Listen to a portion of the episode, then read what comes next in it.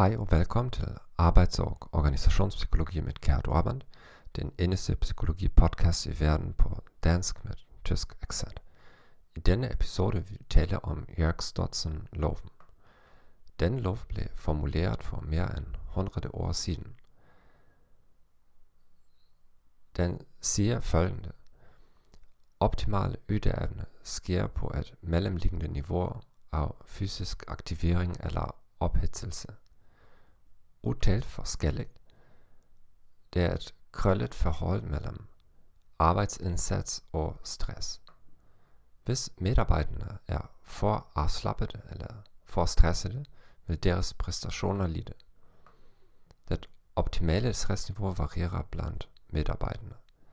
Ekstraverte mennesker har brug for et højere niveau af ophidselse end introverte mennesker.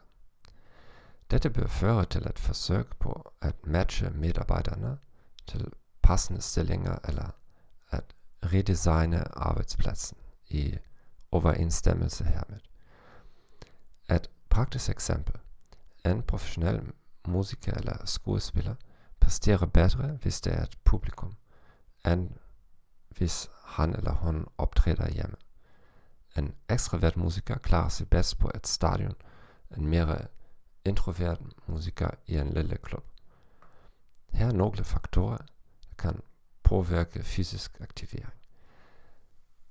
Andres tilstedeværelse, niveauet for ansvarlighed eller kontrol, baggrundslyde eller musik, det fysiske miljø, herunder belysning og vægfarve, behovet for at ændre fysisk kropsholdning, mangfoldigheden af arbejdsopgaver.